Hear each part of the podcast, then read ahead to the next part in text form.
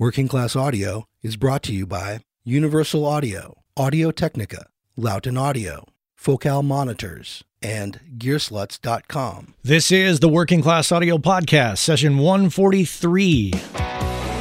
Working Class Audio, navigating the world of recording with a working class perspective. Here's your host, Matt Boudreau. Thanks, Chuck. Hey, everybody. Welcome back to the Working Class Audio Podcast. My guest today is uh, Anthony Rocky Gallo. I call him Rocky. I'm going to call him Rocky. Anyway, Anthony Rocky Gallo is here, a producer and recording engineer based in New York. Uh, he's worked with John Legend, Carrie Underwood, Mos Def, Carly Simon, John Bon Jovi, Perry Farrell. Take a breath. Warren Haynes, Travis Barker, Robert Randolph, KRS-One, just to name a few. Yeah, there's a few people in there. He's also uh, the former chief engineer at the Cutting Room Studios, and he's worked very closely with producers Steve Lillywhite, Eddie Kramer, will.i.am. Yeah, a little bit of experience there, wouldn't you say? Since all that's taken place, he's actually opened up Virtue and Vice Studios. That's located in Brooklyn, New York. That apparently is going to feature a Neve 8024 at least it says coming soon. And he's put together a variety of great instruments and high end analog equipment into one place with rates that apparently indie artists can afford. And uh, when he's not freelancing at other studios, uh, you know, Virtue and Vice is his, that's his primary home. So there it is. Rocky Gallo coming up here on the Working Class Audio Podcast. Six days and counting, my friends, until I leave for France for Mix with the Masters with Tchad Blake. And I cannot tell you how excited I am. Thoroughly excited. Yeah, I'm getting packed up. I've got uh, I've got to thank my buddy uh, Chris Selim, uh, former guest and uh, friend Chris Selim. Uh, he actually helped me get online and navigate the French uh, train schedule. Even though you know in Chrome that actually you know Google Chrome actually will translate it for you, but not every aspect of the website was translated. So I called Chris and said, "Hey man, can I screen share with you and help help me figure this out? Come on." So he did. He uh, brought his uh, French um, his French Canadian expertise into the picture, and we uh, we get the train booked, which is great. So planes booked, trains booked, passport, blah blah blah blah blah blah blah blah. Got it already. As I said, I'm going to document it. I've been kind of debating how I'm going to document it. I've actually, uh, if you're watching on YouTube, you could see I've got a new GoPro right here. This is the new GoPro that you're looking at me on. I've got the old GoPro too. I'm going to bring uh, a couple GoPros, my Zoom recorder, uh, laptop, probably uh, a UA Twin. Yeah, I'm going to just go prepared because you just never know what's going to happen. So, yeah. So what can I say? Got to do it. Got to got to show up prepared. I think what I'm going to do is I've been encouraged by several of my friends, Liz Shaw, Chris Selim, and a few other folks. They were encouraging me to just you know post daily on Facebook uh, with a little video thing. Don't worry about editing. Don't worry about cleaning it up. Just get it on there. Report back. So I might just do that. This new GoPro seems like it's going to be the way to go, and uh, yeah, I'm excited about that. So yeah, mix with the masters. I will tell you all about it.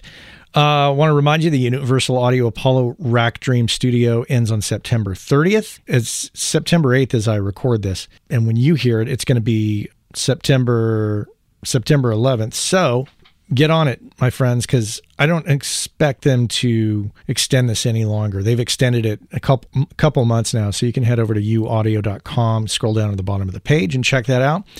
And while you're online, make sure and check out the uh, Audio Life subforum on gearslutz.com, and uh, yeah, have a look around. What else? What did I want to tell you? God, you know, I must emphasize to you all if you're traveling by plane, you've got to check out Seat Guru because I was just kind of, you know, dotting the I's, crossing the T's, and I went to check all my seat seating for uh, for the airline. Logged on, and you can pick your seat, of course. Not very many seats left on these flights, of course. Um, so you can pick your seat, and I discovered through Seat Guru that one of the legs of the flight, uh, I think it was one of the United States France legs, did not have power on the seat. So I quickly, very quickly moved my seat, um, choosing instead to sit between two people rather than having an aisle or a window seat with no power. I chose to sit between two other people just so I could make sure and have power because you all know how important power is on a plane. So got to do it, got to have it. So um, that's it. let's drink some water. Yeah, I know. Where's the coffee? Mm. Been drinking a lot of water lately. I don't know. I think that's a good. I think that's a good thing to do. No, I guess that's it. I don't have a lot to tell you on this episode here in the monologue. I just want to uh, share with you the uh, mix of the master stuff, and like I said, I will tell you all about that. And so, uh, so let's move on. Yeah, so let's get down to it. Let's uh, talk to Rocky Gallo here on the Working Class Audio Podcast. Well, welcome to the podcast, Rocky. This is a trip, obviously. I, I just surprised anybody wants to hear me ramble for an hour and a half. Uh, now you know how I feel. Like every week, Yeah. I'm like, should I still keep doing this? People really want to hear yeah, this. yeah. I actually, I'm still. I got a half hour left on the last episode to really to catch up on completely. But just like instead of music going in or checking mixes, the new substitute has just been silence or podcast Oh wow! because it, it just just don't, I like lost headphones and just like I don't don't even want to hear it anymore. No more no more music. No more music. Yeah, I hear that. Yeah. Well, uh, it's great to have you on. You've got really quite a quite a background. But before we get to that, as I typically do, let's talk about right now. Let's talk about Virtue and Vice. And Hmm. you're in Brooklyn, New York. Got a beautiful place. I was checking out the website. thanks, Ben. I'd like to go there. Oh yeah. So, tell me about that. Tell me about uh, why did you why did you do a studio? When did you do this? Why? That's a that's the better question. Yeah. Why on earth Are would you you, do crazy? this? Uh, I I only have been making these places in order to make the records and in order to keep working. Uh, it seems kind of the new norm that you have to have a place in order to just simply work. There's no. I mean, I mean, with Avatar just shutting down, it's like, wait, where are these places that you're supposed to get a job to be an engineer? Mhm. Another guy, uh, Mark Plati, he he was in here one time. He he's just like, if you don't have a spot, you're not working, which is a a, a new reality. Really, I'm coming from a place where I started with a, a staff position at a place, and eventually, changing of times, I just decided I I wanted to be on my own, and then it was like the records I want to make have to be in these bigger rooms. So that's how I ended up getting to a place where I had to build a studio out. Because I wanted to, that's for sure. Right. Being a studio owner is probably the most annoying, worst thing in the world. Well, I, I said let's One of them. start with now, but actually, maybe we should give a little background because you were the chief engineer at the cutting room Mm-hmm. and you worked with. Yeah, and I, I actually um the the place that uh, I'm in now, I built out with another employee from there So uh, four years ago. tell me, tell me about the experience at the cutting room. How did you get in there? How did you get to that position? That was uh my second interview in New York. Uh, the first one was Manhattan Center Sound, and it was an alumni from my school. And within the first five minutes, he told me I should get out of this business. This is a bad idea. Just go. Uh, that was kind of terrifying. And then uh, I met the guys at the cutting room and started interning, and little by little, just kind of grew. And interesting time because there was a lot of the guys that were there were getting tired and they didn't want to be doing it anymore, or just just started kind of leaving. And I uh just I mean really right time, right right place, right time, and just just started getting these jobs that were way above what I should have been doing at the time. Hmm. And uh yeah, it was just great great experience. Just didn't know exactly what was happening at the time. You know, I was like 23 or 24 and working on some of those major artists and when I look back at it now it's just like I don't think you really knew what of how unique of a situation that was. You you you appreciate it now in retrospect probably more than you did at the moment, right? Yeah, yeah, definitely. It, it's just one of those things that you don't, you just think it, it's just all of a sudden the new norm. It's not that I don't work with great people anymore. It's just the level of, you know, celebrity status almost like of people coming in on like a just day to day basis. It was just like this, it- you know, hilariously to like pointed out, just like you'd be working on the, I would be doing like the John Legend record and the studio phone would ring and and studio manager can can he hang out later? Like John Bon Jovi's got to come in and cut a vocal. I'm like, yeah, sure. Where I mean, where else am I going to go? I have no life at that point. So, but it was just stuff like that all the time, and you're just like, oh, okay, this is normal. But miss it and don't miss it. You know, I like I like where I'm at right now. How did you Yes. handle yourself at the at that time? Like you know when somebody like John Bon Jovi walks in and And you, or you're I mean, Uh, hell, you're working with John Legend for that matter. I mean, The funny thing with the John project was he wasn't John Legend, the the man that he was at that point when he walked in the door the first day. It was the night of the Grammys, the first day that we worked it together, and then the second day he had just won four or five Grammys or something like that. So it was a different energy in the room the next day, but great guy.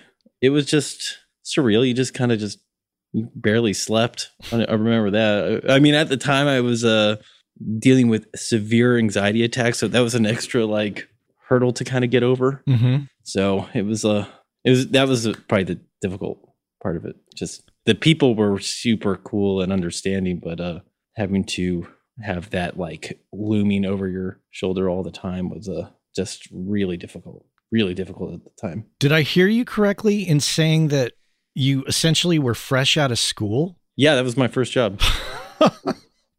What school did you go to? Uh down in Orlando. You know that one? Full Sail. Never heard Yeah. of it. Yeah. of course. I well, it was funny because the the place I started at, they had some really bad experiences with people from there. So I was the first one that came in. Uh, for some reason, they were just not used to people like putting a nice shirt on and coming in and being like put together for an interview. So the guy was just like, "Oh, uh, you're different than all the other people that have come in here for this job. So let's give you a chance." And the guy that was the manager at the time, he was like this big brother of New York. I, I this guy Patrick, he he was a manager there at the time, and if it wasn't for him, I wouldn't be in New York. It, he made sure every gig that was going on, I I got in on, and like, it just he's the main reason for my career. I would imagine just acted as manager for me at one point, and just did way above and beyond anything that anybody would really need to have done at that point. Hmm. And yeah, as far as like a studio manager goes, it was just really just opened all these doors for me. So, especially, I mean, all the good gigs I- got were because of him. That's amazing.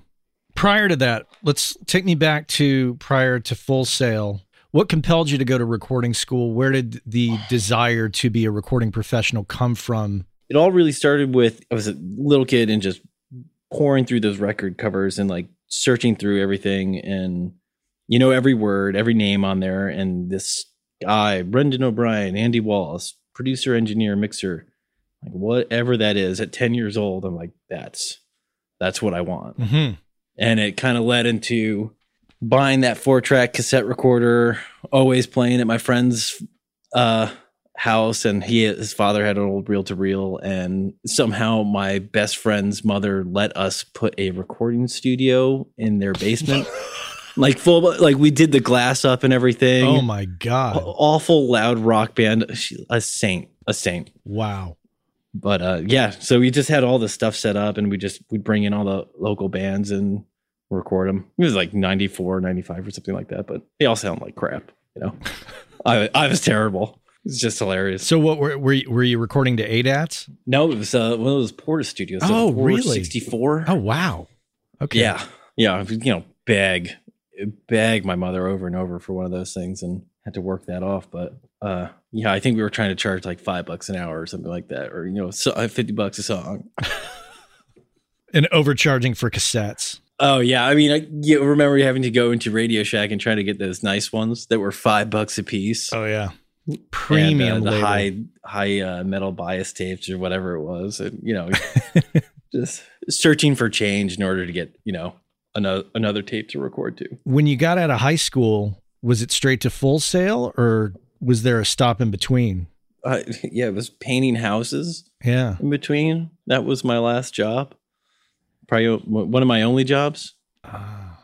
and uh and then yeah went down there i think i was 20 and then right to new york and just kind of went from there it was Where did you grow up? um it- lower connecticut Okay. fairfield yeah nice small town not much of a music scene Yeah. but it is now they've got these great venues there now like right off the train so that wasn't there growing up which is the most frustrating part about it when you're at full sail and i only speak from experience every, anytime i've taught any kind of recording class there's always two maybe three men or women in the class that are like you can already tell that they've got the eye of the tiger that they're that Yeah. they want it and the rest Yeah, of the class yeah. is just the rest don't care. they don't care. They're just killing Yeah. time, spending someone else's money. Uh, I think I ran into another Full Sail alumni from my class down in Nashville a couple of years ago, and he said after three years, the statistic is after three years, only one percent of graduates are still in the field,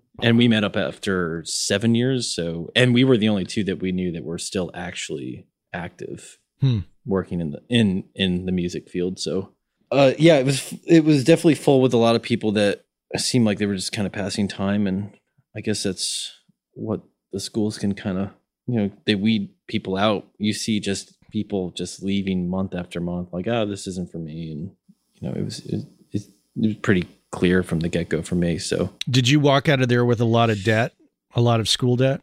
uh well it's I know it's nearly more than doubled since I've I've gone there. It was really not that expensive when I went there. Okay. Mean this was also 15 16 years ago or something like that. Right. but yeah, I, I I hear a lot of the time friends that are coming out of there with six figures in debt, Oh, God. which is in six figures in debt coming into a market where jobs are depleting and pay is getting worse. So just the you feel heartbroken when you hear he's like, yeah, I got you know hundred thirty thousand dollars in debt, and my job I'm looking for is a you know studio intern. Wow. I don't know how people do it. You could build two small studios and have them both fail for that amount of money. You can have a, lot of nice gear for that. Yeah. for sure. Yeah. You could have a um, uh, a lot more experience probably as well. Well, I was thinking if I just never went and just plopped myself in New York for two years, where where could I have been? Could I have, you know, this is chicken and the egg. Could I have gotten the job without it? Could I learned? I learned everything within months of being at the studio I started at.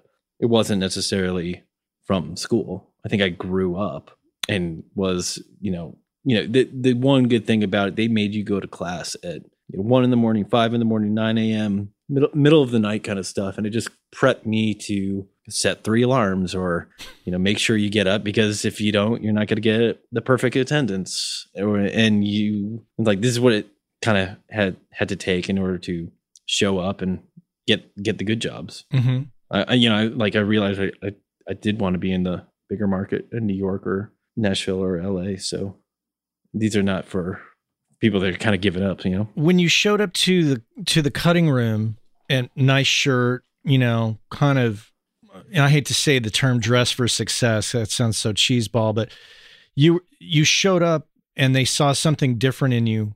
Where does that come from in your background that you knew you had to do that to get in the door? probably ingrained from parents just you seeing them i i would say my watching my mom as a single parent actively going to school and preparing for classes and you know practicing speeches in the mirror and like getting you know getting ready and making sure she's ready to go off and do whatever she was doing. And it was pretty it was you know pretty clear it's like coming from a hardworking family that you don't just roll up to a job and you know soft handshake and you know you stand up straight and look him in the eye. And you know it was very very big hard work gets you where you want to go and it's not going to just be handed to you ever. Not, not i mean nothing at that until that point ever was. And nothing has been since then. So you know it just really getting in the door was the most important thing. And was it because of everything in the past or luck?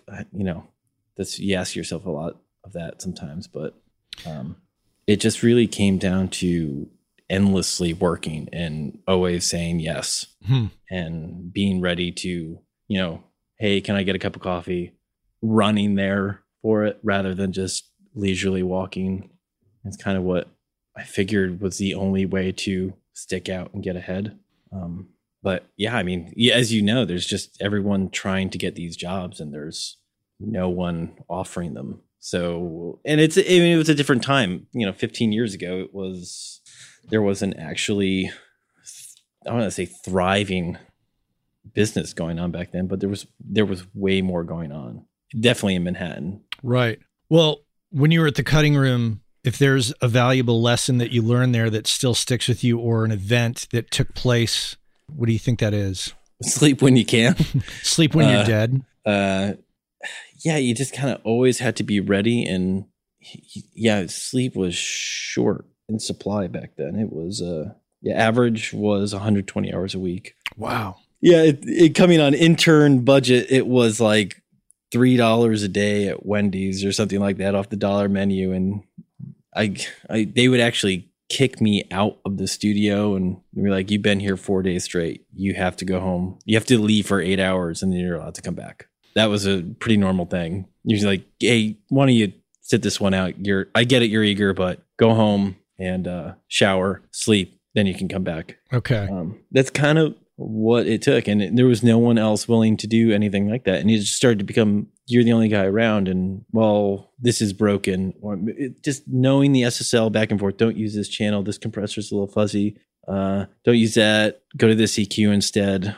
You just you just knew every crack and crevice of the place and everybody that walked in there that was above you or an engineer wanted you on the session because you're going to make sure it gets to beginning to end without a problem. Yeah. When uh, you were doing that gig and the money wasn't too great, I assume, how did you survive? I mean, were you dependent? Non-existent, yeah. nearly non-existent at that. You know, for six months. How do you do that? I mean, do, do, do you have to Uh, depend on support from from family, or do you you know have a side gig, a side I hustle? did not have that luxury of fam- family support. I had a bunch of money saved up from painting. And at, eventually, at some point, it just hit the wall, and I was like, "Well, I'm gonna." I even told the manager, "I'm like, hey, so I'm gonna need some time off. I got to go get a job at McDonald's." They're like, "Listen, you're not getting a job at McDonald's. We'll set you up." And got the job at Guitar Center, and that was probably worse than McDonald's, to be honest with you. I got fired from Guitar Center. Well, I nearly did too, but I was there two months, so I would, you know, I would do my, I would do like a twelve-hour shift at the studio, or it would go all the way through the night, like you know, like six p.m. to seven thirty in the morning. They still wouldn't be done, and then I would have to go to Guitar Center and try to sell speakers or something, whatever it was back then, and that's how that happened. And just very lucky, and ended up getting started to get paid as an assistant at that point. So you know, if that two month gap didn't have that job, I, I don't know. Hmm. I don't know what I would have done if I would have still been in New York, to be honest with you. What caused you to leave the cutting room? Yeah, the facility ended up moving into a, a smaller location. So making the records I really wanted to make, which the big room sounds, getting the band in there just didn't seem like it was going to start to be possible. And it's in Manhattan. It had a very expensive day rate Mm-hmm. at, at the time, you know, this was eight years ago or something like that at the time. So, you know, to expect a band to pay over a thousand dollars a day was, you know, not, not going to happen. So, and that, and after seven, eight years, it was just time to move out, go on my own. And I started a smaller room, little production room, and kind of grew that up. And at that time, that transition time, I was going back and forth to Nashville at least like 10, 10 20 days a month down there for about six to nine months. And uh, that, I mean, that afforded the the ability to go out freelance, open up my own place, and uh, I bought the the Neve that I have in here because of that. It was it was just a lot of work because I come back to New York and then I have another say ten days left in New York, and I would be able to book up that time completely while I was here. So I'd be working constantly for it was it was just about a year. It was kind of like that. So Hmm. that really uh, that was a transition point at that at that moment to allow me to just completely just say goodbye to the cutting room and move on to the next current the the old location I was at up in Greenpoint. And then just after being there for 3 years I just I was like, you know, I've got this board and this board's meant to track bands and I want to track bands again. I'm I'm going to other places to record and then finishing it off there. It was super economical. It was perfect and worked out well and I was able to save up all the gear and finances in order to make a new spot and eventually uh, Tom Gardner is the guy that I built the place out with. This we have like this complex where he runs his studio out of it and it's shared to the live room and I run mine out and then we have a production room and it's they all have tie lines into it so we're kind of sharing the live room all all the time. He was leaving uh, the cutting room at the time that I wanted to build this place and we both put it everything that we had together and just built the place out and it's been it's been really rocking. What were the challenges that you faced when you were building it out? Uh, drywall. God, tell drywall prices Ugh. have doubled since the last time I I had bought them. You know, it, it was from what I remembered, it was like four or five dollars a sheet, and now it, it was over ten. Oh my god! And when you're when you're doing, I mean, those were the we call them seven thousand dollar days, and there were way too many of those. He was like, uh, contractor would be like, we need another three hundred fifty sheets of drywall, and you do that every couple days. You put you know three four sheets of drywall on each layer of door or every every wall twice. So that was a big one. Not having um, any real money coming in because I wasn't able to do eight to 10 hours of construction and then, you know, even the next day go mix a record because I was just, you're just physically just drained Mhm. and just coordinating all, getting the deliveries, sourcing the parts, just getting the, you know, just doing the work ourselves and along with the contractors. It was, it was a good two, three months of like, I don't know if this is going to happen. And bank accounts going down to the every first of the month, like to that hundred dollar mark. And then, Ugh. yeah, it was, it was, that's, that's what it was for about a year of, uh, of the build and getting the place together and just like terrifying debt beyond all belief. This was like how many years ago? Um, so it's gonna be it's gonna be four years in uh October Okay. next month. Did you Four or five years. were you- no five years? five year? Okay. Were you Yeah. ever tempted to crowdsource or crowdfund? Because I see Mm. s- some people, you know, I've seen it Yeah. done. I uh I, I it's always there in the back of your mind. You're like, wow, this could really happen. But uh I was uh just unfortunately really comfortable with going into credit card debt.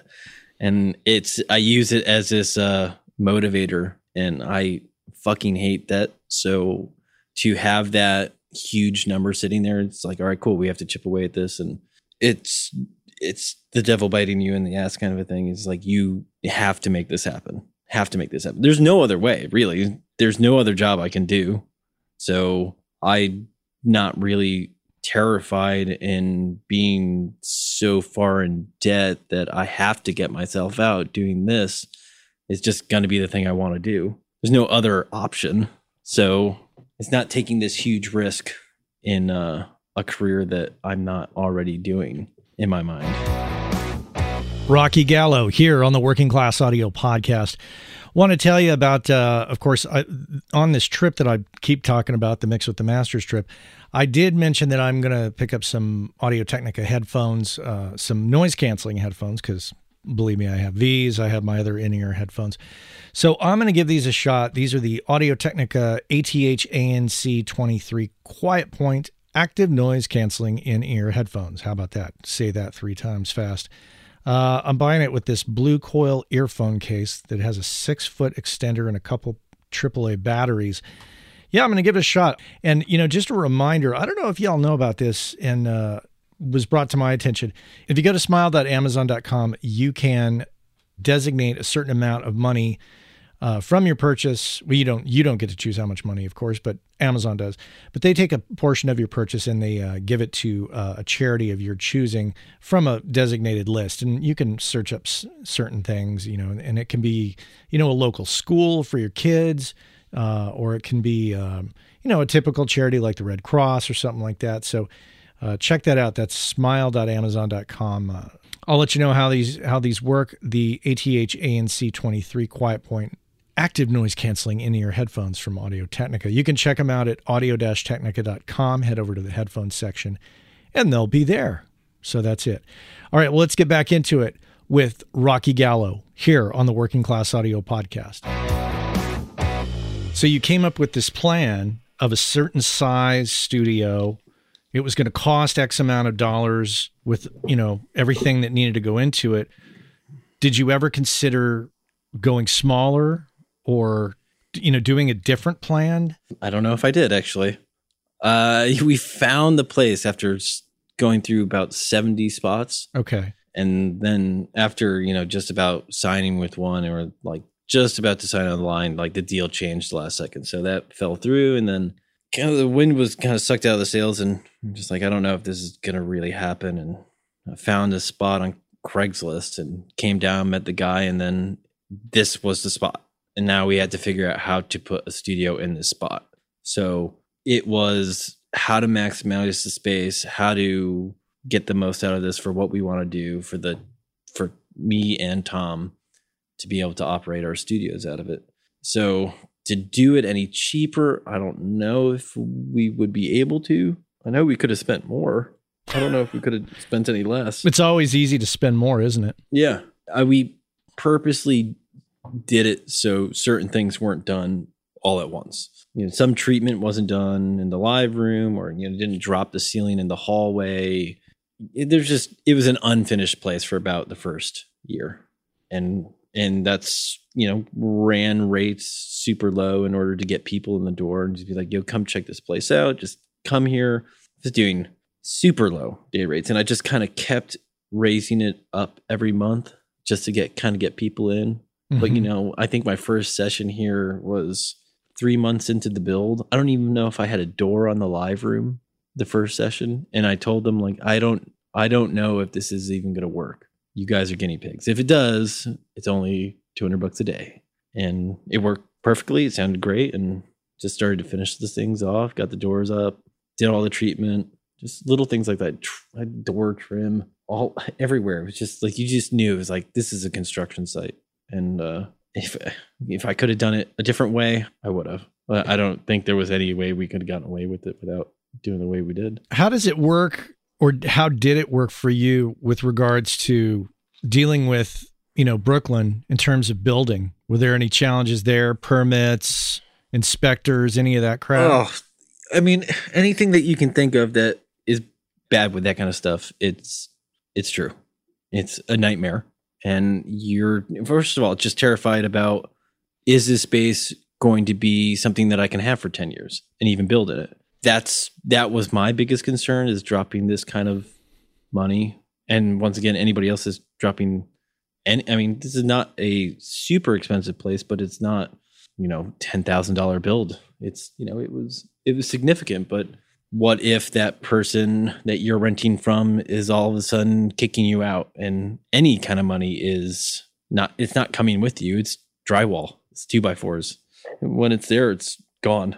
Yeah, It's just oh you know waste. So that was my biggest concern looking at a place was making sure that you would actually be here. Because we just kept constantly hearing all these studios getting kicked out from their landlords or it's just a, a typical new york thing right now especially with brooklyn with real estate just shooting up so much that they want they want people out. They want the most money possible. So this warehouse that we're in is hopefully going to be here another 10 15 years i don't have to ever do this again because i don't know if i could do i don't know if i could do that whole thing at 42 to be honest I oh, I totally hear what you're saying.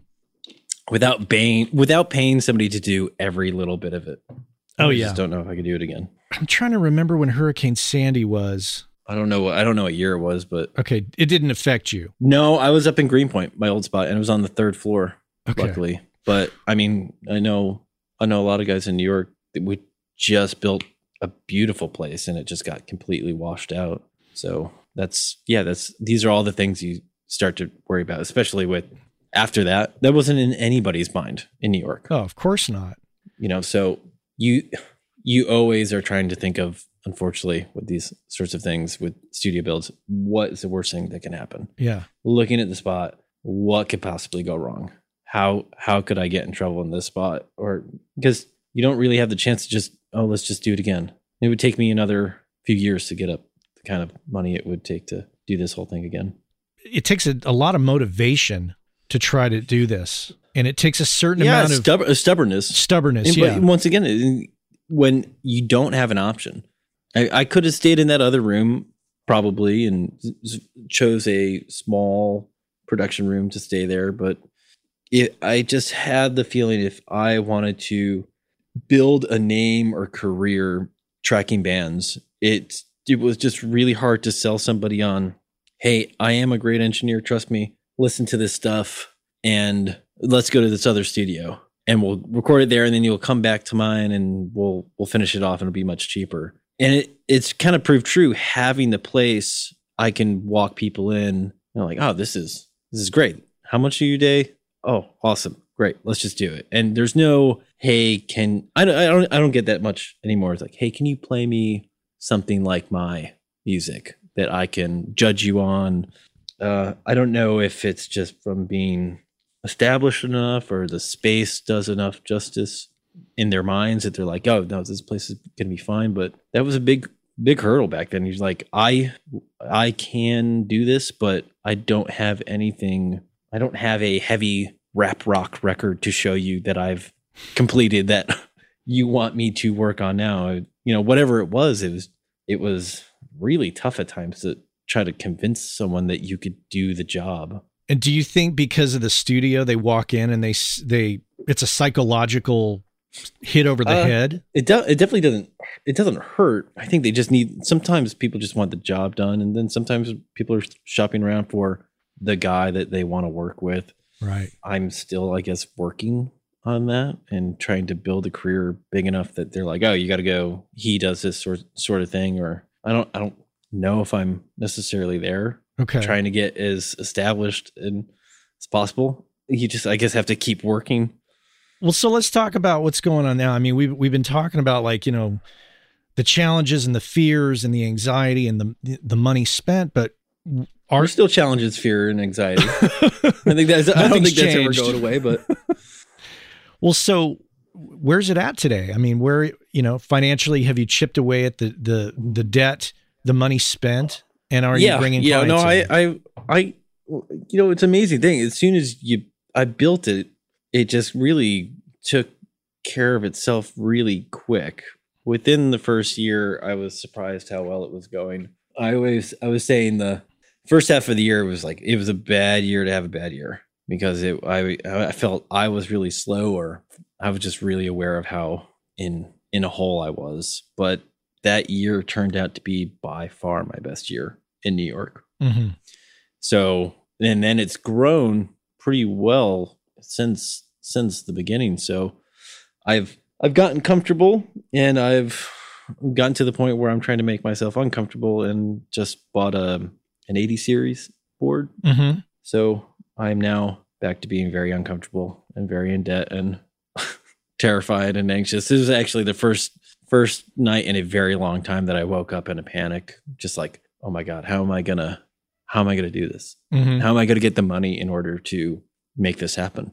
Are- Are you So- uh are, are you married? Do you you know do you have a relationship? Is No, that's another thing. I you know I've got I'm that's everyone always is like how do you do all this stuff? It's like I don't have a kid, I don't have a wife. So the only only thing that's it's me that I could disappoint or you know if I really mess up, it's just uh you know there's no one to seriously let down. Mhm. I have no real uh obligations to anyone. That has been the main reason for stupid huge purchases that I don't I don't consult anybody else about. So well, I mean, it's only you. And I think that's a great that can be a great position to be in. And you can you can go for I mean, it. There's it- grass is always greener, right?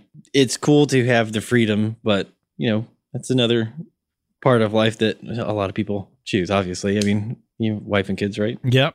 Yeah. So hey, I don't I don't think you would trade them for a Neve console. No, I would not. Yeah. I definitely would not. They're cool, but Neve consoles don't love you back. They just fall apart and need a lot of tech time. They're very needy. Yeah. What are your routines? You have any routines? Uh, a, a lot of coffee, uh, a lot of beer. Uh, I am I am out probably six nights of the week, and I was just actually talking with Tom. That's a part of how I network, get out, and also decompress. I don't I don't like to go home and sit on the couch. I usually like to kind of be out and and that's how I've met a lot of the bands that I'm currently working with. Actually, Hmm. it's just being out in Brooklyn, not being like, "Oh, hey, you're in a band. Uh, I got a recording studio. Here's my card." Just like, "Oh, that's yeah, this is Rocky owns the studio." Oh yeah, you know, it just kind of it's a lot uh, more than I would. uh I'd be really surprised when I started actually going through. It's like, "Oh yeah, I met them through that person." not like a bar fly or anything like that, but you know, at the end of the session, I don't want to go home, watch Netflix, and just bleh. I just need to have a drink or two and kind of calm down. But no, I've heard on the other episodes, there's no meditation or daily habits. It's just I get up, have a coffee, come into work. After 11 hours, I go have a drink, go home, pass out, and just do it all over. It's a big again. cycle There's here. really, I would like to say that I had like some like magic routine that I like. I've got it all figured out, but it's just, it's just a whatever happens, happens. Yeah. So you're in Brooklyn. Now, Studio G, Joel Hamilton's place is in Brooklyn, right? Oh yeah, Okay. yeah, yeah, yeah. They've got uh, he's he's got a uh another Neve just like mine. Okay. So you guys sick. built up around the same time, if I'm correct, right? No, no, Joel was definitely established much before me. But I mean, Virtue and Vice and, st- and the current incarnation of Studio G. I think the new one, Studio G five thousand, was open maybe two years before Okay. I put this place together. Which I actually, when I almost opened the spot in Greenpoint, my other one, I looked at that location and it was it was bound to be a studio. It was perfect. I'm glad they found it because I mean, huge, five thousand square feet. Uh, but at the time, I just had you know, I'm like, oh yeah, I can. I got. I didn't have any gear yet. I'm just like, oh, I'm gonna get this five thousand square foot place, and I'll put a console in here, and uh, didn't really like after building this place. Just like, there's no way how much how well they did that spot and uh how big it is. I just I couldn't even imagine doing it myself now. And then you know, just the gear alone to put in it was a whole nother hurdle Yeah. for, this spot. So, I mean, yeah, we, I mean, this and then uh, I think uh, G and the bunker up here kind of were opening up around the same time hmm when they were when they were getting going. The bunker just they moved to a new location and they opened up a, a spot in Williamsburg too. Okay. Great spot, great spot. As far as gear and uh, your gear lust and how you balance this with the studio and the needs of the studio versus your bank account, what's what's the, what's your angle? What's well, uh, well, I uh, I use you know last year I actually got pretty killed with taxes because I think the gear lusting had just kind of worn off. I just I, like was looking around like I you know when you ever go to open up eBay, just start typing in that like oh I I want I need a need an LA two A need an LA two A ah I need a eleven seventy six and I just kept doing that, but just kept looking around like I don't, I don't need. uh, There's nothing else that I'm like looking for. So after that, all the itches got scratched. of just like, oh, what? I'll just kind of hold on to this. I'll just be comfortable and not have to worry about money. But for the most part, it was, you know, get paid five grand, spend four thousand nine hundred ninety nine on gear. you know, after you pay rent, it's just like, yeah, just put it.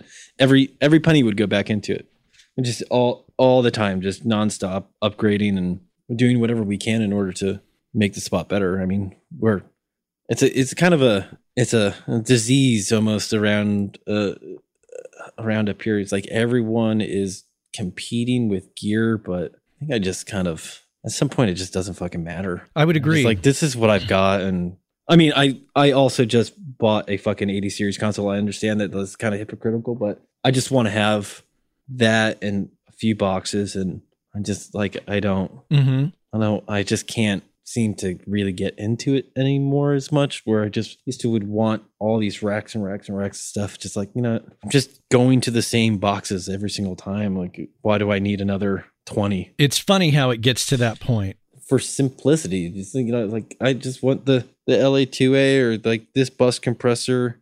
There's just some sometimes I'm just not even turning it on either.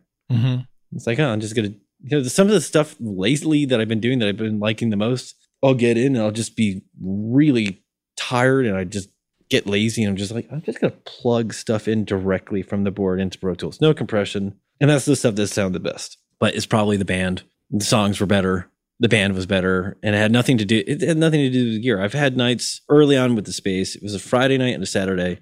Same kit, same mics, same pre's. Everything was the same. Two days. Best drum sounds of my life. Friday night, Saturday, the worst, unrepairable, and it's just the drummer Yeah. has nothing you know just that's the, uh, the sobering experience just like there's really nothing i'm it almost feels like there's nothing i can do here i know i'm supposed to have all the answers but it's just almost predetermined and these are the guys that are really in control. What are some of the lessons you've learned from being a studio owner that you could if if you were asked to go in front of a classroom of recording students, what would Oh, you I did. tell them? I, I did. At NYU, I said, don't do it.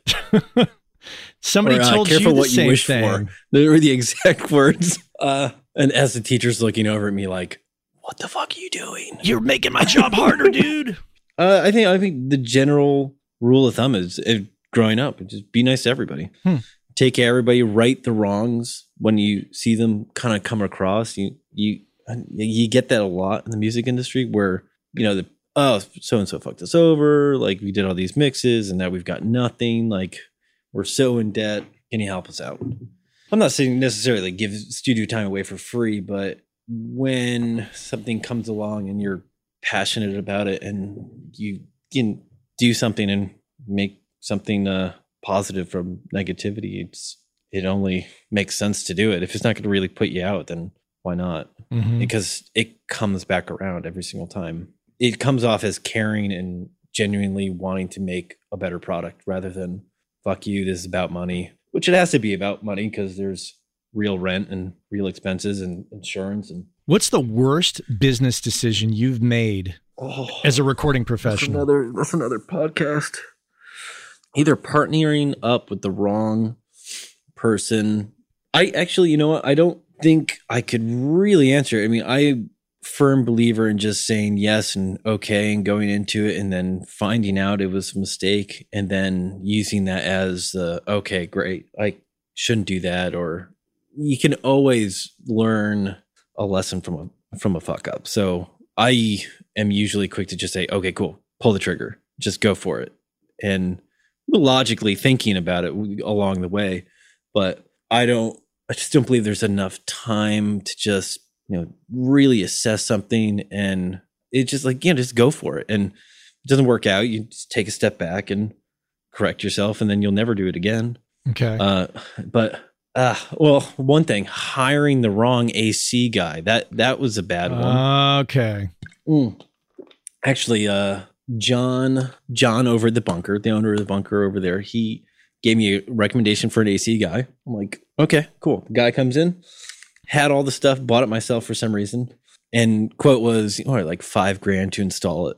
I'm like, well, what the fuck? How long is this going to take you? He's like, I'll get it done in a day. Five grand a day. I'm like, guys in my world aren't getting that. Why is an AC going to cost five thousand dollars to install? It's really just connecting hoses, almost in my mind. So I found some idiots to do it, and they fucked it up. And I've spent way more than five thousand dollars to get it repaired over and over again. So, you know what? Uh, that was that was a big one. I mean, something I'm I, as my AC is dripping into a bucket over here. That's that's my Saturday tomorrow. Actually, unclogging the the drain line somehow. We'll find the reason why it's you know dripping, but it, it's a classic. Uh, you get what you pay for, and you always try to tell your clients that you're like, yeah, I mean, go to the guy that's uh, charging twenty bucks a mix. It's not going to be what I do. You what you pay for, and it's the first time I broke my own rule, and I've paid for it. Yeah. more more than triple I made that And, mistake uh, with drywall. in your old spot. Yeah, in my old spot, I uh, I hired this guy, nice guy, but god damn, it was the worst drywall job I've ever seen. Awful. Yeah, it was true. Yeah, it's because it's really noticeable it is. when it's bad. Yeah. That was something I actually learned why we spent so much time sanding and making the the wall is nice. We're like, we just covered them all up with insulation or treatment. Like, you know, it really could it couldn't have been that bad. You just if it if it was awful, you just put a put a panel right in front of the awful drywall seam that he did. There's ways around it, right? What's the best business decision that you've made? uh, definitely going out on my own and i think buying this this neve which was an impulse buy that i'm glad i i did do and definitely making the studio and going in going in with tom his place is called uh riff studios and without him and uh our tenant ben tommy i would uh I, it would not be the same experience. I, I, I lean on those guys probably more than anybody because um, you know if I try to go out of town or something like that, some outside guys could come and use my room or uh they like they can't figure something out. They're next door. It's the the guy that's at the water cooler that you can just be like, dude, this fucking client is killing me. They're the guy. They're the there's a psychologist talking you down, and you do the same thing for them. That that was the the ultimate goal is to have people back around in the studio, where the old spot was just like twelve hours a day, and you're alone, and uh, it just yeah. End of the day, you're just like God. I just really need to be around people. Where now here it's uh, you know they're they're out there, and you can just pop out and you just talk for a little bit and hang out. We all get lunch and just like our little community and you know we just lean on each other it's it's pretty cool that's that's the best thing i think i've ever done I like get that. into business with those guys Huh. Well, very cool, man. Uh, I think we're I think we're done, and I and I just want to thank you for agreeing to come on the show. thank you matt i just seriously huge fan that's why it just blows my mind so much What can I say, man? Thank you. No this i just can't believe i'm part of it You're a part of it now. sick There goes the neighborhood. all right man we'll talk in a bit Okay, see ya. Rocky Gallo here on the Working Class Audio Podcast. Great to have Rocky on and and uh, great to have you all back to listen. Appreciate it. Week after week, we just keep going, episode after episode. So let's keep it up. Let's keep doing it. So, uh, anything else to tell you? No, that's it. Next time I report to you, I will be on the road in France. So uh, there it is. So uh, let's uh, let's of course thank everybody before we get out of here. Let's thank Cliff Truesdale, Chuck Smith, and Cole Williams, and thank our sponsors: Gearslutz.com, Audio Technica, Universal Audio, Focal Monitors, and Lawton Audio. And uh, once again, a sincere thank you to you all. I appreciate the time you take to listen to me. Take care.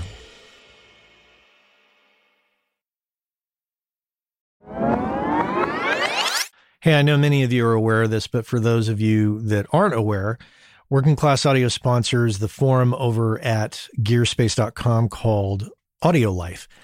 And quite simply put, it's a place where audio professionals can go to talk with other audio professionals about things other than audio gear, including life hacks, work life balance, health and hearing loss. You know, if you want to talk with other audio professionals who can identify with what your lifestyle is like and how it relates to things going on in the world outside of audio, this is a great place to go and check out. So head on over to gearspace.com, check out Audio Life, many of the same topics that we discuss here on the show on gearspace.com. So check that out.